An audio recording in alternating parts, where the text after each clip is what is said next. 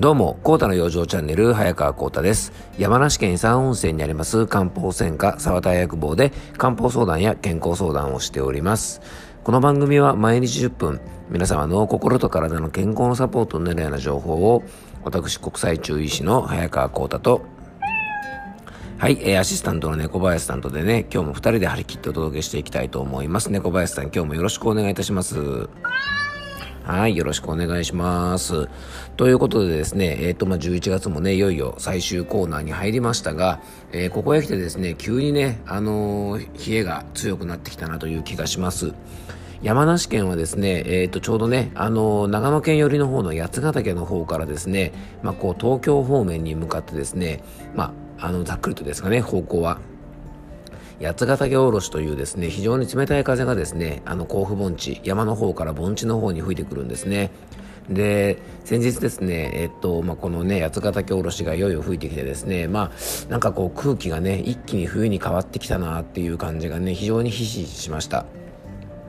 でちょうどその日はですね、まあ、ご相談に来られる方ね皆さんあのいわゆる主訴といってですねメインで、えっと、僕のとこにねあのご相談くださってる症状は全く別なんですがもう本当ねいらっしゃる方いらっしゃる方もう寒くて冷えてきてっていうことでですねあの先日オンラインセミナーでもねお話しした冷え症対策についてですねあの、まあ、ご来店いただいたお客さんにはですね皆さんちょっとねいろいろその方に合った方法で養生のお話をしたりとか、えーね、ちょっとまあ漢方薬をねご提案したりとかですねしながら、まあ、ちょっと冷えに負けないような体づくりをねこう店頭でもいろいろやっぱ聞かれたのであのそんな応援もねかなり数多くさせてもらいました。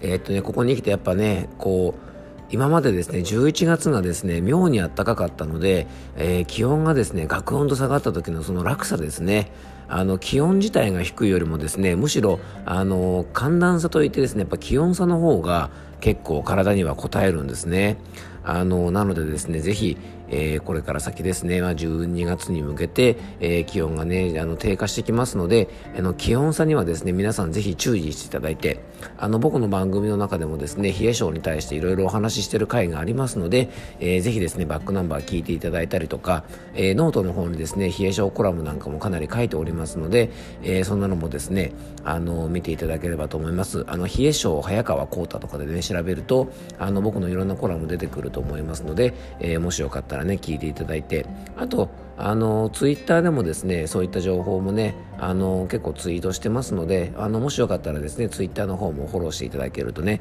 あのいいかなと思います。ぜひよろしくお願いいたします。で、今日はですね、そんな冷え性とも非常につながりが深いということもありまして、えー、今日はね、血流についてね、あの、取り上げていきたいなと思います。えー、血流についてはですね、今までもこの番組で何回かいろいろね、取り上げさせてもらってるんですが、今回はですね、そんな血流の中でも、毛細血管というですね、非常に大切な、あの、血管の血流についてお届けしていきたいと思います。えー、今日のテーマはですね、毛細血管が加齢で減る、美容と健康の基本、良い毛細血管の血流のための漢方的お血対策とはというテーマでお届けしていきたいと思います。このテーマですはね、えっ、と、今回と次回、えー、2回に分けてですね、ちょっとお届けしていきたいと思います。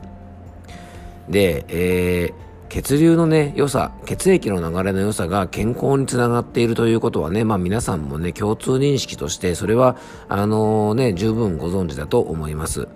まあ、このね、健康の基本でもある血流をどうやってね、いい状態をキープしていくかってことをですね、まあ、今回改めて考えていきたいと思います。えー、実はですね、この毛細血管の血流が大事だということはですね、えー、以前もですね、この番組の中でも取り上げたゴースト血管なんていう名前を付けたりしてですね、マスコミでも取り上げるぐらいですね、年々この毛細血管の重要さが、あの、皆さんにも伝わってきていると思います。実はですね、この毛細血管の血流の良し悪しが、日頃の健康はもちろんなんですが、若々しい体、見た目ともですね、非常に大きく関係してるんですね。で、この毛細血管、実はですね、年齢とともに徐々に減っていってしまうことが分かってるんです。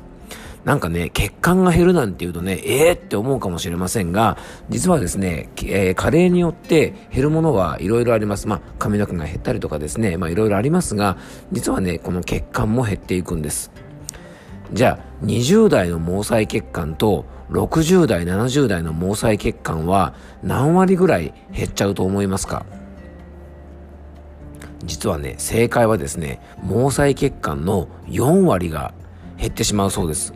だからね100本あったら、えー、60本になってしまうっていう計算ですね。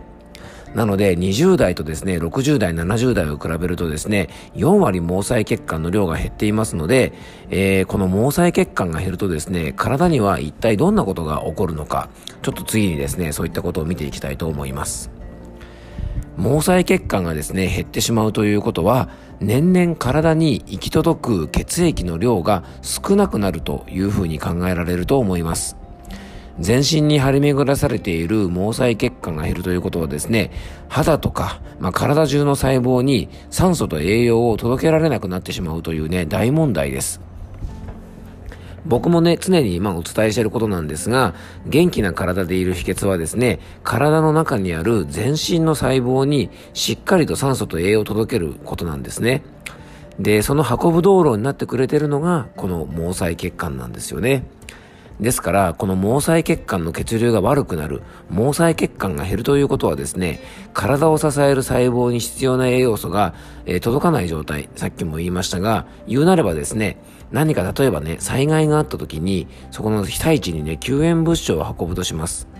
えー、毛細血管の血流が悪いという状態はですね、こういう救援物資がいっぱいあっても、道路が寸断されていて、救援物資が届けれないような状態。よく皆さんね、こう、サプリメントなんかを飲まれる方が多いと思うんですが、例えばね、軟骨を作りますよなんていうね、あの材料になりますよなんてサプリメントがあってもですね、この毛細血管の血流が悪ければ、必要なところまで届かないわけですよね。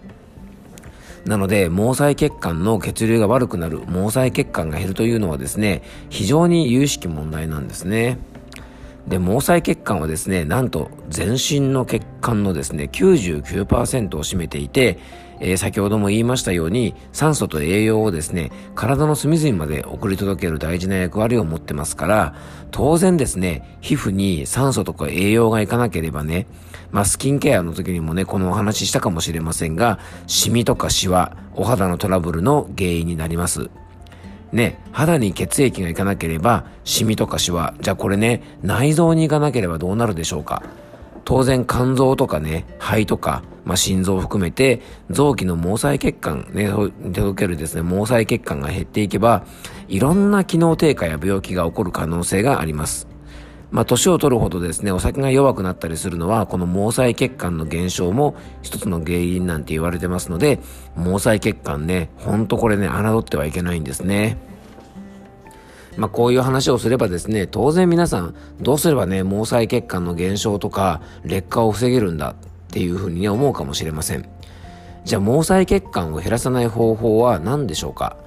なんとかね、この毛細血管を復活させたいと、みんなね、今のお話を聞いたら思いますよね。そんな願いに応えるですね、鍵は非常にシンプルで、血流を良くすることです。まあ、毛細血管の劣化を防ぐために血流アップっていうとですね、えー、毛細血管が劣化してるから血流が悪くなるんじゃねえかってね、こう思うかもしれませんが、えー、まあ、あながちね、そうそうだけとも言えないんですね。実はですね、毛細血管は年齢とともにですね、細胞同士の接着が甘くなってくることで、どんどんどんどん脆くなっていきますから、えー、日頃からですね、良い血流である状態をキープしておくと、加齢とともにどんどん毛細血管が減ることを防げますし、仮にですね、えー、ともう今ね、もう本当に60代、70代、先ほど毛細血管が減ってくる年齢だなんて言われている方もですね、今からでも遅くないので、良い血流にしておくことをね、あの、しっかりしておくと、えー、毛細血管の劣化を防げますので、えー、ぜひですね、えー、これからご紹介する注意学的なですね、お血対策というのをぜひね、やっていただきたいなというふうに思います。えー、いろいろですね、毛細血管を減少させるね、原因である血行不良がありますが、中医学ではですね、えー、血流の悪い状態をお血というふうにね、あの、言います。で、このね、えー、西洋学ではですね、まあいい意味でも血行不良があればですね、血液の状態とか血管などの場所を検査してね、あの病気の治療をしますが、中医学ではですね、なんで血行不良になってしまったかというですね、原因から考えていろいろ対策を、えー、していくんですね。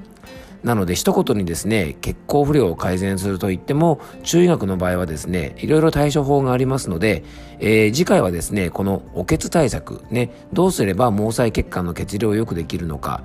そのあの対策をですね、えー、中医学的なお血対策というのを取り上げて、えー、次回はですねお話ししていきたいというふうに思っております。えー、今回はですね、毛細血管って何ぞやみたいなね、そういう話をさせてもらいましたので、次回はですね、じゃあいよいよ、でどうすれば毛細血管の血流が良くなるかという話をね、えー、していきたいと思います。えー、今日も聞いていただきありがとうございました。どうぞ素敵な一日をお過ごしください。